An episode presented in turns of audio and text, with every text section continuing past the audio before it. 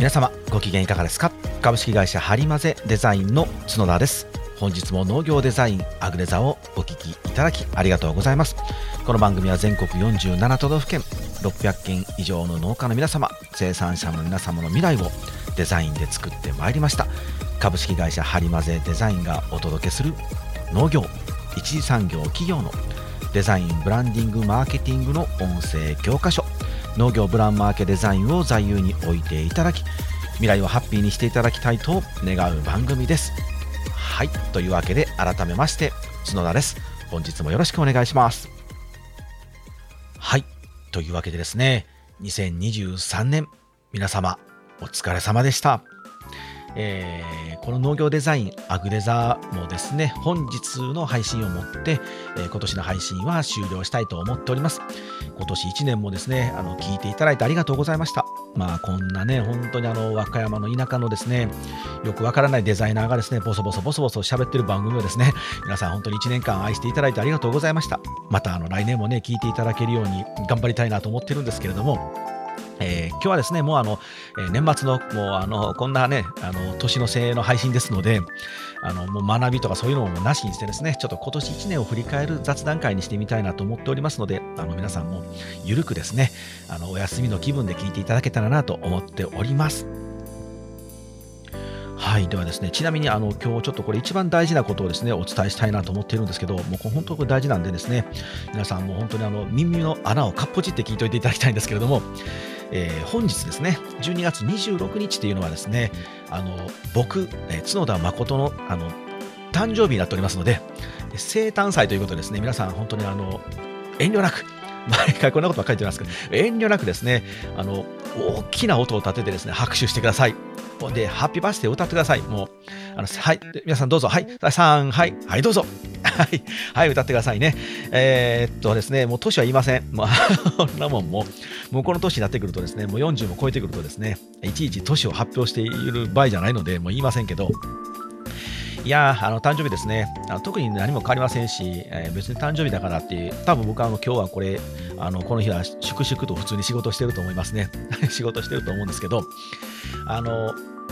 えちなみによくいつも言っているように、毎年言ってるんですけど、僕はですね、僕はあの徳川家康が大大好きなんですけど、でその徳川家康公もですね、12月26日生まれなので、僕はあのその、えー、徳川家康の生まれ変わりだとあの信じてやまないんですけど、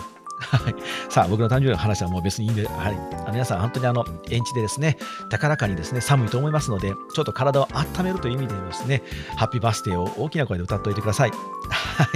じゃあ、今年1年を振り返りましょう。えーまあ、農業界全体を振り返るっていうのはですねあの僕の浅い浅い知見ではちょっと厳しいですので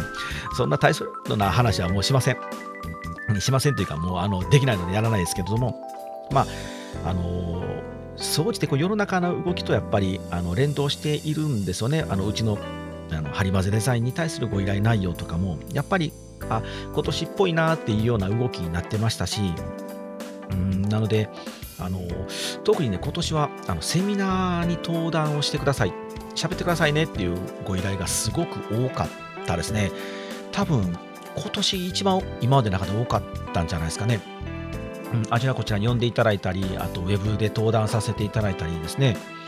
させてもらって、で、まあ、あのセミナーにね、あのどこに行ったかとかってほしいのは、まあ、それよりもあのそのそセミナーが終わった後に、えー、相談対応をね、相談会をさせていただいてるんですけど、これがやっぱりあの結構重要と言いますか、僕がまあ大事にさせていただいてて、で、むしろね、その相談会の方が、やっぱりヒートアップするんですよね。でセミナー大体1時間半とかぐらいで終わるんですけどその後の方があの時間が長いんです僕はいつも。大体こう1時とかに、ま、例えば呼んでいただいたら、まあ、2時ちょっとぐらいで終わるんですけど2時半ぐらいで終わって質問ありませんか？ってしてからもう相談に入っていつもあの申し上げていますようにあの大体会場がもう出てくださいと。帰ってもう本場帰ってくれませんか？っていう時間ぐらいまでいるという感じですね。でやっぱりあの皆さんあの迷われています。とにかく迷っているなっていうのが今年は特に本当にあの相談会をさせていただいて思いました。で今まではね、あんまりそんなことはね、実は感じなかったんですよね。っていうのも、あのうちのその僕のセミナーが終わった後に相談会を開いたら、例えばシールいくらでできますかとかね、箱を作るにはあのいくらでできますかみたいな、そういうお話がほとんどだったんですけど、あの今年は本当にもうどうしたらいいんでしょうかとか、例えば自分たちの今農園を、えー、こういうふうにやりたいんですけど、これで合ってますでしょうかとか、あと、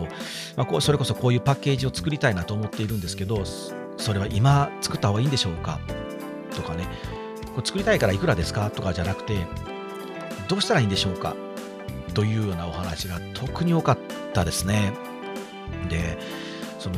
ブランディングなんですよね、基本的には。そのブランディングってどうしたらいいのか。でも、その、あのご相談内容を、えー、総括して僕の感触的にお話しますけど、皆さんね、それそれがブランディングだとね、意外とこう気づいていないんですよね。なんかブランディングっていうとこうすごくあの体操で大げさじゃないですかだからこう自分たちには関係ないなって思われてるみたいなんですよねでも質問していただく内容は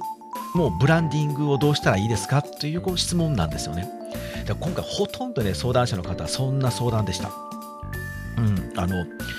もうどうどうしたらいいんでしょうかとかもうあの自分たちの特徴とかね、そういうものを作っていったらいいんでしょうかとか、で、まあ、ブランディングとかっていう言葉を使われる方は、ブランドって作った方がいいんですかねとか、うちの農園をブランディングしていった方がいいんですかねって聞かれるんですけど、で、こう、それとね、同じように、あの、いつ頃したらいいんでしょうかとか、どのタイミングで、例えばロゴを作ったらいいんでしょうかとか、どのタイミングで箱が必要なんでしょうかとか、ブランディングが必要なんでしょうかって聞かれるんですけど、もうお答えするのはあの決まってるんですけど、今でしょうですね。今でしょと。だってあの、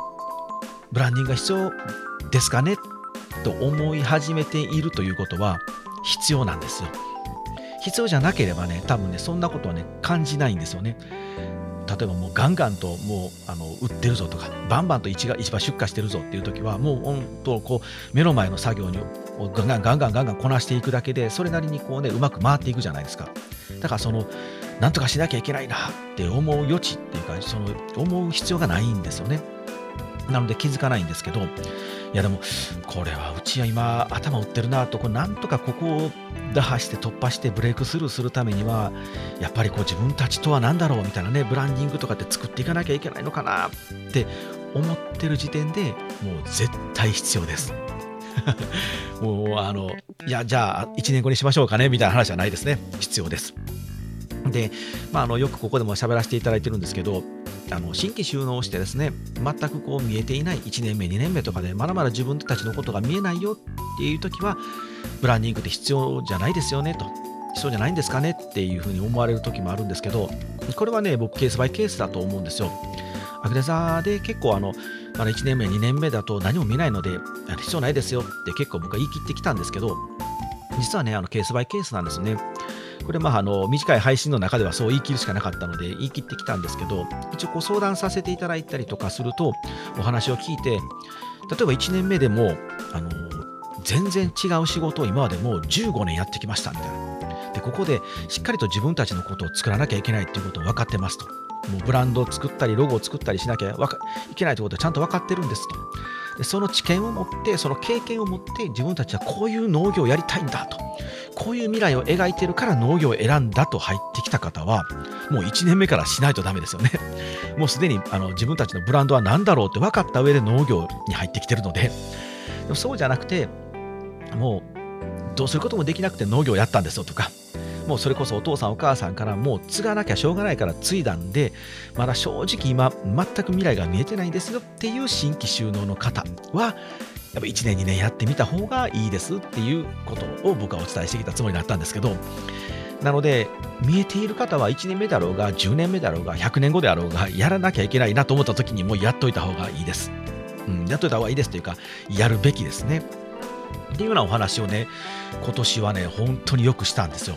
これが本当に去年とか一昨年まではね、全然なかったんですよね。全然なかったってことはないんですけど、ポツポツしかなくて、今年は本当にね、同じような話ばっかりしてるなともうなんならもう YouTube 撮っておいてですね、その質問があればもうここ見といてくださいねって言っといてもいいぐらいのその本当にあの同じようなご質問と同じような答えをずっと今年はねしてきたかなと思いますね。うん、それは多分なんでしょう、僕のそのセミナーのスライドの作り方も変わったのかな、内容もね、変わってるんですよ、だいぶ。前まではそれこそ、あのシールこんなんですパッケージこんなんですよっていう紹介をするようなスライドをしていたんですけど、最近僕のもうセミナー呼んでいただいた方はあのお分かりだと思うんですけど、あの前半ね、ほぼ文字だけなんです。僕のスライド。ずっと字ばっかりみたいな。眠たみたいな内容なんですよね。でもそれ、あの意外とね、皆さん眠いからあの頑張ってくださいねとか、あのちょっと眠いの寝方いれば、あのもう遠慮なく寝てくださいねみたいな話をしながらするんですけど、終わった後かね、皆さんの意見をお聞きすると、そんなんもう全然眠くなかったですよと、めっちゃ面白かったですよって実はね、めっちゃ言あの言っていただくんですよ、最近。だ僕の中ではまあ文字多いから、ね、眠くならないように、ちゃんとこう皆さんが、うわ、面白いなって思ってもらえるような内容に一応組み立ててはいるつもりなんですけど、まあ、それでもね、やっぱり難しいな、眠いなって感じる方いるかなと思っていたんですけど、やっぱ声を聞くと、いや、面白かったですよって、もっともっとなんなら、あの前半部分を深く聞きたかったですっていう、すごいあの声をいただいてますので、まあ、そういうね、スライドにちょっと実は変えてるんですよね。だからこそ多分、それを聞いた上でのあの相談会になると、あのやっぱブランドって大事なんですか？みたいな感じの質問になったのかなともちょっと思ってるんですけれども、でもね、あの今年はそのセミナーだけではなくて、あの弊社のそのヒアリングプランですね。そのヒアリングプランをですね、ご注文いただいて、僕を呼んでいただくっていうことも今年は多かったですね。本当に多かったです。なので、皆さんやっぱり迷われているんだろうなと。で、その迷いっていうものを僕のような人間にぶつけることで、ちょっとでも突破できるかなっていうことを、ようやくこう皆さんに僕がね、あの伝え始めてるのかなっていうのもあると思うんですけど、特に本当多かったですね。でこれあの、まあ、ヒアリング、ヒアリングって言ってるんですけど、あのその場でなるべく僕はレスポンスを返すようにしてます。こうした方がいいんじゃないですか？とか、こういうのどうですか？っていうご提案をね、させていただく時間にしてるので、まあ、だからこう聞くだけっていうよりも、えー、僕が喋ってる時間の方が 多いですね。あのだからあの、えーと、ヒアリングプランの中でも、あの本当にあのヒアリングさせていただいて、その場で終わるプランと、ヒアリングシートえーとまあ、あの文字にまとめてね、ちょっと1ヶ月ぐらいあれいつも時間をいただいてるんですけど、あのこういう人にしたらどうですかっていうようなご提案をね、させていただくっていうプランと2つあるんですけど、あのそれをね、いつも帰ってきてからヒアリングシートを作るときに、僕自分であの録音していた音声をね、聞くんですけど、まあ、何時間も僕が喋ったやつですよ。聞くとですね、もう本当にあの3分の2以上は僕が喋ってますね。だからこれヒアリングプランっていうもう名称もちょっとおかしいんですけどね、あの僕が喋るプランみたいなね、ご提案プランみたいな感じですかね。だからまあ、ある意味こうブランディングをちょっとですけど、ブランディングのきっかけをして帰ってくるというプランなので、本当にあの使っていただくとめちゃくちゃお得だと思います。うんまあ、一発だけの単発なので、どこまであのご提案できるか分かりませんけど、でもある程度、あここが多分きっかけになりますよみたいなことのは置いて帰ってくるように必ずするようにしてますので、あのぜひですね、皆さん、あの来年もですね、これはもうこの仕事を僕はね、増やしていきたいなとちょっと思っておりますので、あ今日はね、あの今年を総括した後に、ちょっと重大発表がいくつかありますので、皆さん、あの後半お聞き逃しなく、えー、いただけたら嬉しいんですけれども、はい。でですね、まあ、農業ウィークも今年もう今年もねあの出展させていただいてその現場もまあ、ブース作りはね、案の定また僕は失敗やなと自分で思ってるんですけど、あんだけ力入れたんですけどね、まあでも来年に向けてまた、あの、いい、あの、情報といいますか、いい経験はさせていただいたんですけど、ただまあ、あの、やっぱりブースをね、自分、こういうブースを作りたいなって作っていった方向に、やっぱりお客さんも変わってくるんですよね。こっちの方向にちょっと変えて、こういうお客さんに来てもらいたいなっていうふうに作ったらやっぱそういうお客さんが結構今年増えて、まあ、どういったお客さんかというと、同じ流れなんですけど、やっぱり、ね、迷ってるなっていうお客さんに僕は接触したかったんですよ。なので、単なるこう箱を作りますよ、シールを作りますよっていうことも、あのやっぱりこう売上的にはね、直結の売上的にはすごく欲しいので、そういうものもあの持ってはいくんですけれども、もっともっと僕が大切なのは、やっぱりあのもうこれから20年、30年と。でさらに自分の、ね、子供さんとかでもいいですし従業員さんでもいいんですけど自分の農園を継いでいってもらって未来英語を続けていくためのきっかけを作れる。そういったものをあの僕と出会うことで作っていただけるみたいなことを提案したいなと思っていまして。いや本当にこうセミナーとかこのヒアリングプランと同じですね。そういうブースにしたかったんですけどなのでね本当にあの僕は今年はあの、まあ、正直農業ウィークのあの売上的にはもう真っ赤っかですね。直結の売り上げっていうのはもうほぼなかったんですけど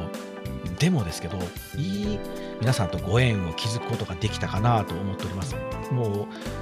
あのブースで相談対応みたいなことをずっとしてましたね。いやもっとこうしたらいいんちゃいますか？みたいなね。あもういやもう多分これがきっかけになるんじゃないですかね？みたいなことをもう永遠と僕はですけどスタッフの皆さんはねあの違いますけど僕はもうほとんどそのことをずっと喋ってた3日間になりましたね。そういうものをやっぱり求めていらっしゃる方が多いんだなっていうことを分かった上だけでもあのハリマゼデザインとしてはあのいい情報を手に入ったなと思っているんですけどなので来年に向けてはですね本当にうちはですね、まあ、デザイン会社ではあるんですけどどんどんとねやっぱりそのきっかけあのまあ農業分野でいうと種まきですかね、もっと言うと、ま、土壌改良みたいな感じですかね、そういう部分をもっともっとしていきたいななと、もう実をつけて収穫するみたいなことももちろん大事なんですけど、うん、その前の段階で、まずはきっかけですね、もう芽を出してもらいたい、くっと芽をね、あの引っこ抜いた感じですね、あの引き上げるみたいな土の中から芽をパッと出させるようなお手伝いを来年はハリマゼデザインとこの農業デザインアグデザを通してやっていきたいなと思っているんですけれども。なので今年は本当にそういう形今年もね本当にそういう形にしたいなと思ってかなり動き倒したので結果的にですけどあの本当にね出張が多かったですね。今あの僕ちょっと今どこに出張行ったのかっていうリストを作って目の前にして今見てるんですけどでざっと数えてみたんですけど まあまあ動いてるな まあまあ動いてますね。あの全部で58箇所行かせていただきましたね。で単純計算で、まあ、あの大阪とかね、奈良とか、この近畿圏内は日帰りでなんとか行けるんですけど、滋賀とかね、行けるんですけど、まあ、他府県の場合はね、やっぱりあの移動日とで、えー、お仕事させていただいて帰ってくる人ってなるので、最低ね、2日はかかるんですよね。だから単純計算ですけど、58×2 日と考えて116日ですよね。だから僕、まあ、365日しか1年っていうのはありませんので、あのそうなると大体3日に1回ぐらいはどこかにいたってことですね。あまあ、通りで和歌山にいなかったですね。なんか和歌山、僕あんまり和歌山にいた記憶はあんまないですね。うん。だからあのもう一つね、あのポッドキャスト、えー、っと雑貨屋のオーナーの梶邦之とで同じデザイナーの榎本義輝と3人でやってるあのポッドキャストがあるんですよ。セブンドアーズ・レディオプラス・メイという。で、たまにあの、舞さんという和歌山では超有名なインスタグラマーがいるんですけど、彼女も来ていただいておしゃべりする番組があるんですけど、これ大体金曜日に収録してるんですけど、最近は、ね、各週の金曜日ですね、毎週も会うっていうのはなかなか難しいんで、週の金曜日には必ず和歌山にいて、金、土、日は和歌山にいるようにはしているんですけど、うん、あの通りであ僕はなんか週末しか和歌山にいないなっていう感じはしてましたよ。あの薄々は感じていたんですけど、はい。いや、でもありがたいですよね。こんだけ、あの、本当に和歌山の片田舎でやってる、細々とやってる、よくわからないデザイナーの僕をですね、わざわざ他府県の方呼んでいただいて、それこそ本当沖縄から北海道まで っていう感じですから、ありがたいですね。もう本当このセミナーを入れてですけど、まず58箇所って感じですね。うんまあ今年でも本当これ結構行かせていただいて、もちろんそのデザインを発注いただいた打ち合わせもかなりありましたし、ロゴもさせてもらったり、ブランディングもさせてもらってやってるんですけれども、結果的に総括的には、まあ、同じ話ばっかりであれですけど、やっぱり未来をね遠い、遠い未来を見据えたあのご依頼内容だけでしたね、今年は。うん、だから単発でなんか、その、もう、あの今直近でこれこれしなきゃいけないので、このデザインが欲しいとかっていうのももちろんありますけど、ありあるんですけど、それを踏まえた上で、それをっていうかその、ね、長いスパンで見たものを踏まえた上でじゃあシールを1枚作りましょうとかじゃあ段ボールを作ってみましょうっていうお話がすごく多かったなっていうのが今年1年の感触ですかね。はい、それがなんかね、まあ、如実に出てるってあれなんですけど、あのこのあのアグデザーを配信しているのは、この Spotify ですね。Spotify for Podcasters っていうんだったかな。昔はアンカーって言ってたアプリなんですけど、このアプリを通して配信していると、えー、大体毎年年末にですね、あのこのポッドキャスト、Spotify の方から、えー、とレビューをもらえるんですよ。で、あなたのポッドキャストが、え、のこんだけ今年は聞かれましたよとか、こんなにリスナーが増えましたよとか、でこのエピソードが一番聞かれましたよみたいなレビューをくれるんですけど、今年で、え、今年はですね、あのこのアグデザー一番聞いていただいた配信会はですね、シャープ123、え、農園ロゴと商品ブランドロゴという配信会を一番たくさん聞いていただいたようです。あの他のエピソードに比べて171%多く再生されましたと書いていただいてるんですけど、これ、えー、っとね、1月の31日ぐらいに配信したような内容なんですけど、あのまあ、農園のロゴと商品のロゴは違いますよと。で農業分野っていうのは、まあ、ロゴマークを作ろうとかブランディングをしようとするとですねどうしてもこの農園、ね、自分農園であったり農家という自分であったりとか組織というものですかね。そういうもののロゴなのかブランドなのかとあと作っているものですね。みかんであれいちごであれ大根であれきゅうりであれってその作っている商品のに対するロゴなのかブランドなのかっていうここがね結構混合しててごちゃ混ぜになってますよっていうお話をした気がするんですけどこういうのがねあの今年僕1年やっぱり結構感じていたことですね。あの同じような話ちょっとポツポツと多分今年年間通してあのさせていただいたかなと思うんですけどじゃあロゴを作りましょうとかブランドをしましょうって言った時に農園のことをや話をしていきたいのか商品のことを話をしていきたいのかっていうことがやっぱり迷ってしまっているんですよね。例えば自分が今みかんを作っている農家だとしてじゃあ、え、うちはあの農園の農家のロゴマークを作ろうって言った時にみかんのマーク。って作っちゃうんですけどそれはみかんというもののロゴなのか 農園のロゴなのかどっちですか？みたいなね。でみかんのマークを作ることが農園のロゴのブランドを表しているということであればみかんのマークは OK なんですけどね。でもこれはうちでももちろんあのたくさん同じようなパターンでさせていただいてますよ。あのじゃあみかんのマークにしましょうって言うんですけどこれはきちんとお話を聞かせていただいてブランドを作った結果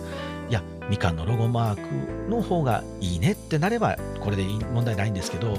あの安直にね単純にそのうちはみかん作ってるからじゃあみかんのイラスト入れておこうっていうのであればそれは違うなと思うんですよね。ここを考えていくとやっぱり自分たちとは何だろう？自分たちとはこういう農園なんだ農家なんですっていうことをやっぱりアピールというかこう一言で伝えることが大事なんですけどここの力をねやっぱりつけていかなきゃいけないなっていうのは今年本当いろんなお話をさせていただいた中で感じたことですかね。なんかこう伝える力伝える力伝えましょう伝えましょうってすごく言うんですけどこれあのいろんなデザイナーさんのセミナー行くと必ずね皆さん伝えましょう伝えましょうって言うじゃないですかでもこれね結構ねどのデザイナーさんも忘れてるんですけどどう伝えるって伝え方のねそのそのノウハウというか伝え方その技術的な話ばっかり皆さんするんですけどそうじゃないんですよね。僕僕は思うのはそうじゃなくて何を伝えるかってことがすごく大事なんですよ。皆さん伝えることはもちろん大事なんですけど何を伝えるかがすごくこれ大事であくまでお客様がいいと思うものじゃないとダメですよ。っていうことをねこのアグレザでずっとお話をさせていただいてると思うんですけどこれ意外とねあの言っている方は少ないんですよねもうこんな一番大事なことなのにっていつも僕は思うんですけどいくら伝えましょう伝えましょうって伝えたところでお客様がそれ欲しいなとかいいなと思わない限りいらない情報になるんですよでこれを踏まえて考えないとダメなんですけどそれを踏まえた上で農園のロゴにみかんを作ってる農家だからといってみかんのマークが果たしてお客様が欲しいという情報なのかっていうことを考えないとダメなんですよね。あなたの農園って何ですか？って聞かれた時にいやうちみかんを作ってるんです。あそうなんですねで終わってしまうんですよ。だってみかんを作ってる農家ですって言ったらいっぱいいるでしょそんな農家さんいっぱいいるんですよ。であればうちはみかんの農家ですっていうアピールが必要かどうかですよね。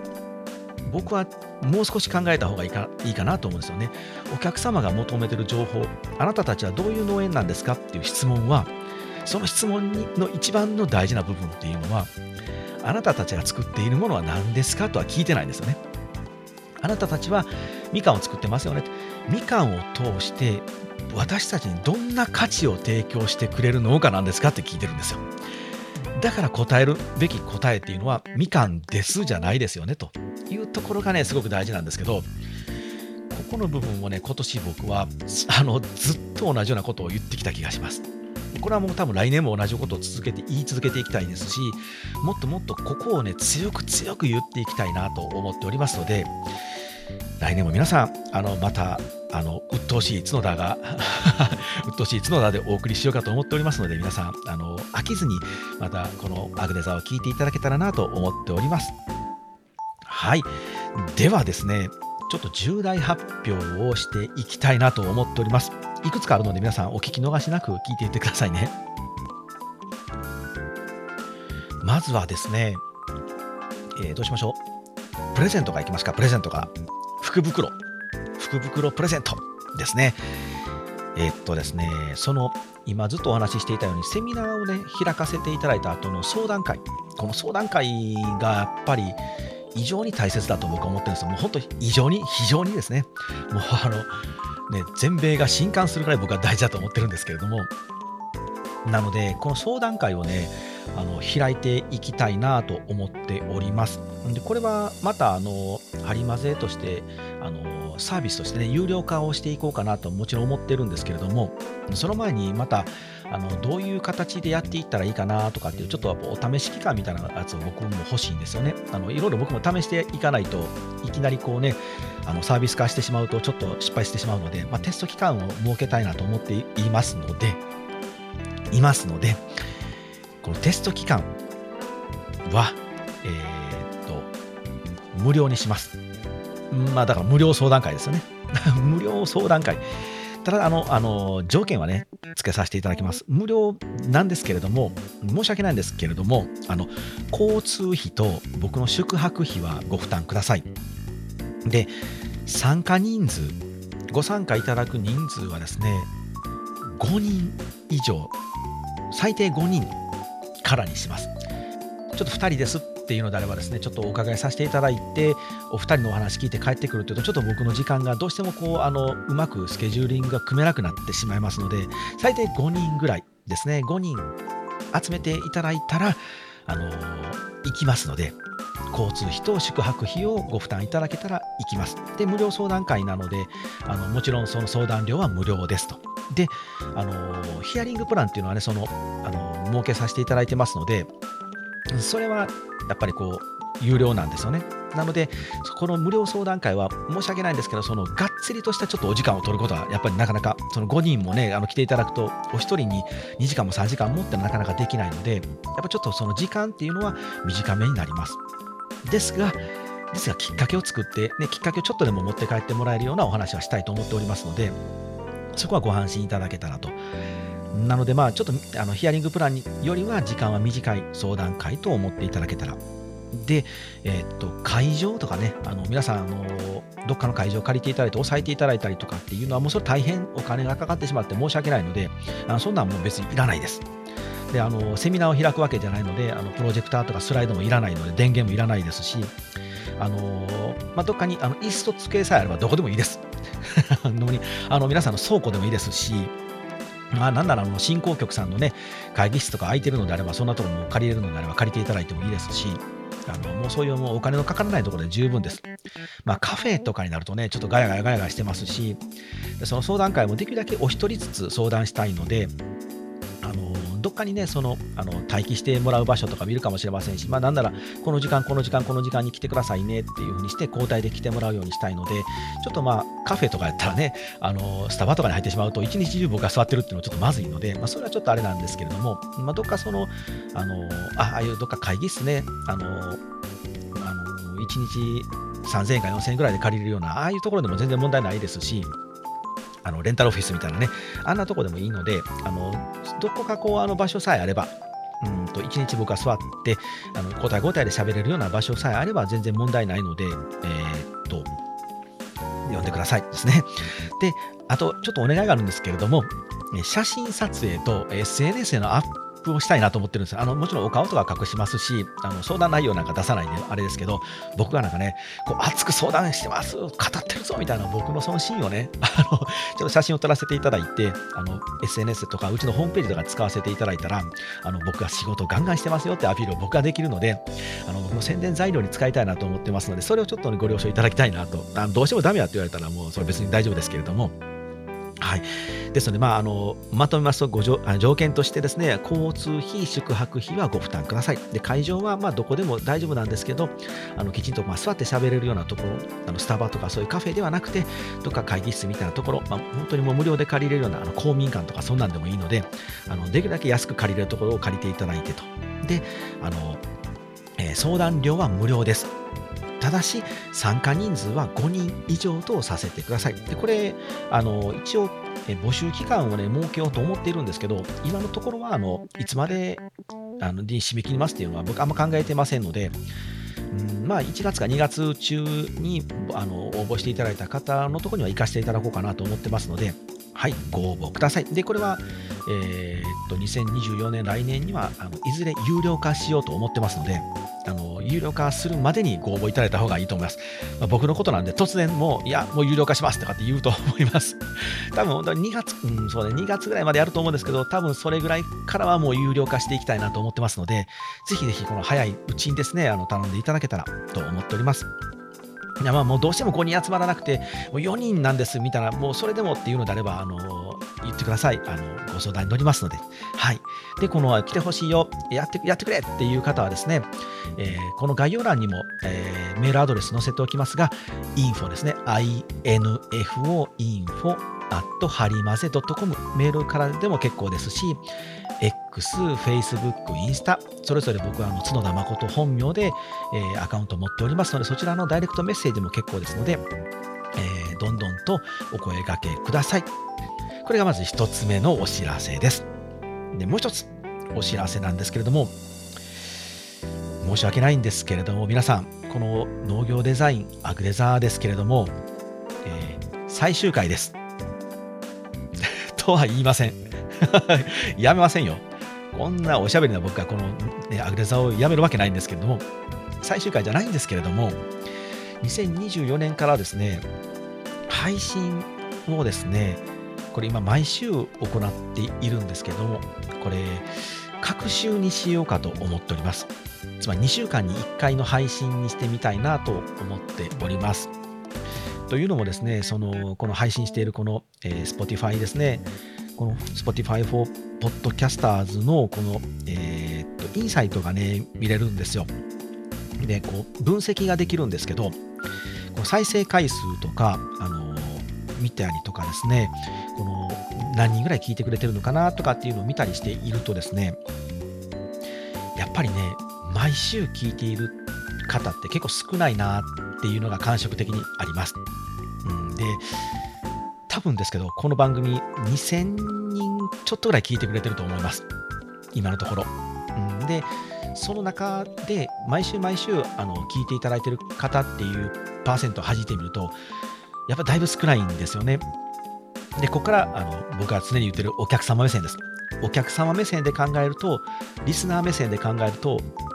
僕ならですよ。僕ならやっぱりね、毎週聞くのはね、ちょっとしんどいんですよね。自分で考えると。僕もあの、ポッドキャストを結構たくさんいろんな番組実は聞いてるんですけど、あの、ハウツーもの、特にね、特にこうハウツーものの場合は、やっぱりなんかね、毎週聞かないんですよね。でちょっとこうね、気がついたら一月分溜まっていて、一気に聞くみたいなことをしてしまってるんですよ。で、ニュース番組的なもの、あのちょっとこうフレッシュなね、うちに聞いときたいなみたいなニュース番組みたいなものとかトレンドがあるものは僕はね、結構毎週やっぱ欠かさず聞いてるんですよね。だからね、そう考えると、うちの番組はまああくまでこれハウツーなんですよね。その時事ネタを扱ってるわけでもないので、だとするとね、やっぱり各週ぐらいがね、聞きやすいのかなってちょっと思ってるんです。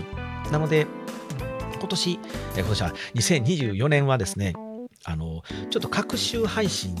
にチャレンジしてみたいなと思っておりますので、これであまりにも再生回数がさらに落ちてきたとかね、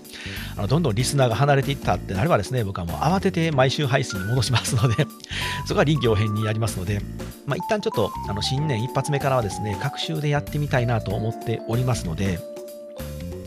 え、ですのでですね、あの次回の配信はですね、多分、えー、と1月の2日かなんだったかな。えー、そうですね、2日の火曜日はもうちょっとお休みをいただこうかなと思っております。なので、2024年度の一発目はですね、9日の配信。で次は、えー、23日の配信というような形にさせていただこうかなと。まあ、本当にこれ、あくまであの様子見でやっていこうかなと思ってますので、うん、あのどうしても喋りたいなと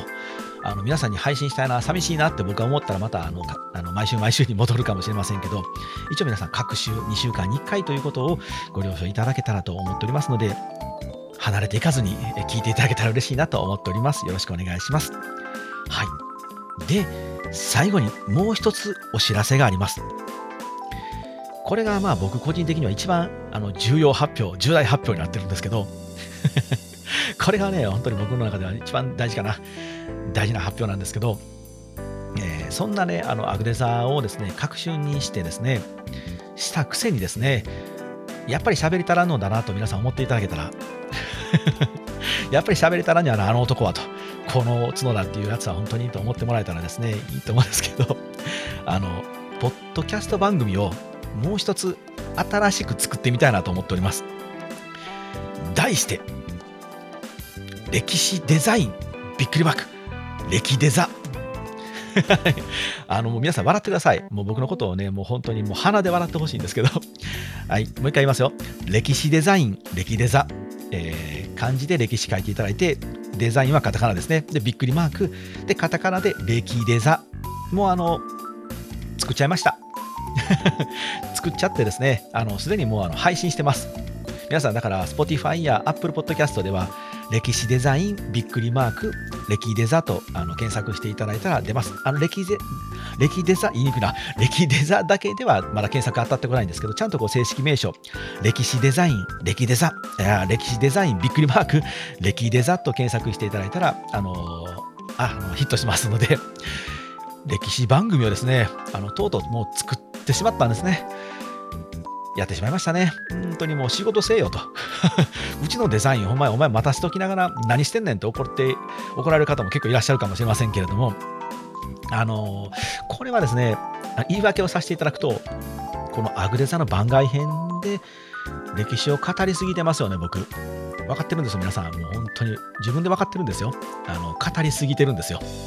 特にこの今回のもう秀吉編なんてもうひどいもんでしょ？本当に。1時間ちょっとぐらいある配信、ね、回数をね、もう9回以上やってるって感じなんですけど、まずいんですよね、これ本当に。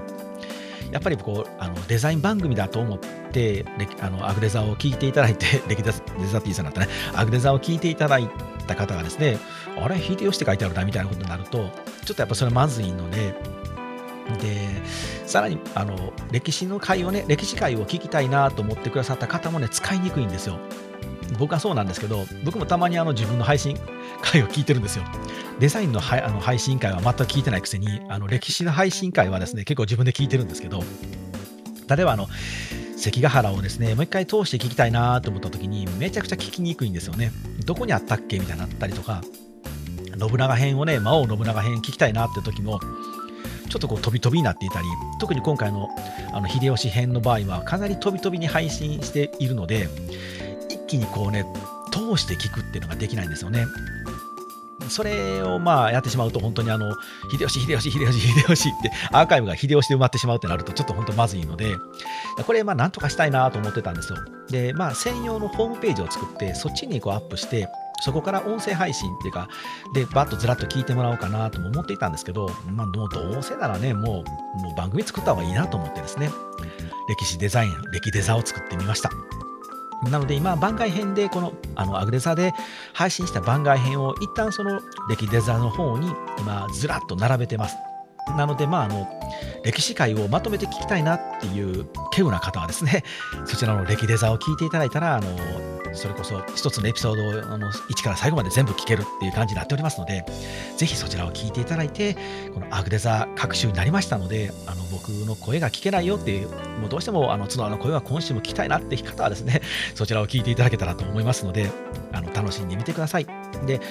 歴史デザイン、歴デザと名前を付けたからには、これからはですね、こちらの方のオリジナルコンテンツをバンバン配信していきたいんですけど、まあ、単なるその歴史面白いなっていう内容ももちろんやりたいなと思ってますし、今回の秀吉編みたいに、この物語として面白いなと思ってもらえるようなものも配信はしていくつもりなんですけど、できたらですけど、その歴史上に、ね、数々の生きてきた先人たちがですね、いかに自分たちをブランディングしたかとか、いかにマーケティングをしたかとか、いかにそのデザインをしたか、デザインって言ってもその絵を描くとかじゃないですよ。いかに自分たちという世界観をデザインしてきたか、それでどうやって生き残ったかとか、それで失敗してしまったのはなぜかみたいなことを、そのやっぱちょっとでもね、こう学びになるというか、やっぱ僕は一応デザイナーなので、デザイナーを通して歴史っていうものを皆さんにご紹介していける番組にしていきたいなと思っておりますので、こうご期待いただけましたらまあ、当分はあの秀吉編を語ってると思うんですけれども、まあ、そういうブランディングとかマーケティングに引っ掛けた歴史のネタを配信していけたらいいなと思っておりますので、ぜひぜひそちらの方も皆さんあのフォローしていただいて聞いていただけたらなと思っております。えこの概要欄に載せておきますので、そちらからポチッとしていただいても結構ですけど、えー、皆さんが聞いていただいている Spotify なり、えー、Podcast、Apple Podcast なりで検索していただいて探してみてください。はい。というわけで、長々と雑談してまいりましたけれども、今年も農業デザイン、びっくりマーク、アグデザ、いかがだったでしょうか？来年もまた末永く愛していただけるように配信していきたいなと思っておりますので、ぜひぜひお付き合いしてください。はい。というわけでですね、皆さん、来年もどうぞ良いお年をお迎えください。では皆さん、体にお気をつけて、また来年も元気でお会いしましょう。はい。さよなら。